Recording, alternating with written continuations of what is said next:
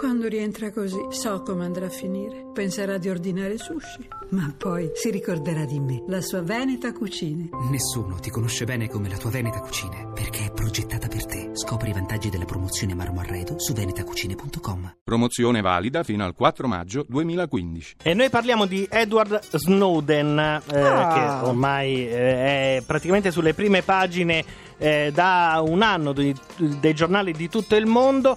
È, credo, ehm, considerato in questo momento uno dei maggiori esperti di sicurezza, chi se non Se lui, non lui, sì. direi, anche perché la sua vita ormai è abbastanza cambiata da quando si deve nascondere perché se per caso torna nel paese natio lo mettono in galera.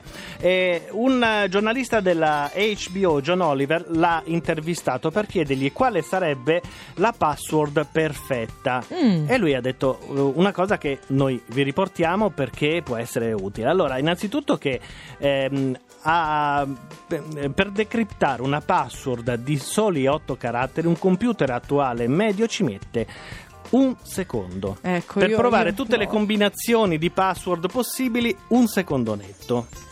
Un secondo, capito? che è più avere- quello che ci ho messo io ad- inventarmela, perché è una Esatto. cosa di una facilità la mia poi. E quindi bisogna avere una strategia per inventarsi una password, ma soprattutto per ricordarla una volta che l'hai decisa. Allora, Snowden in questo senso eh, dà un suggerimento: dice, ok, pensate a una frase e dovete pensare che la migliore password è costituita da lettere, maiuscole, minuscole, da numeri e da segni di interpunzione.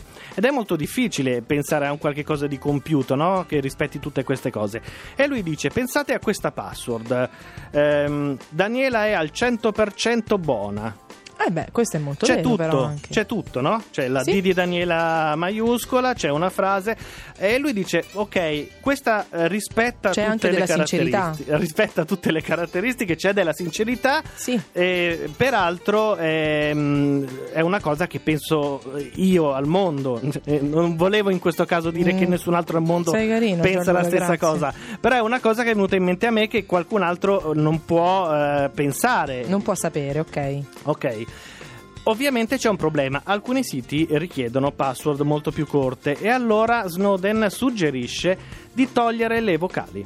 Quindi Daniel eh, al Ah. 100%, è un po' a batantuono che fa il terroncello. Ben.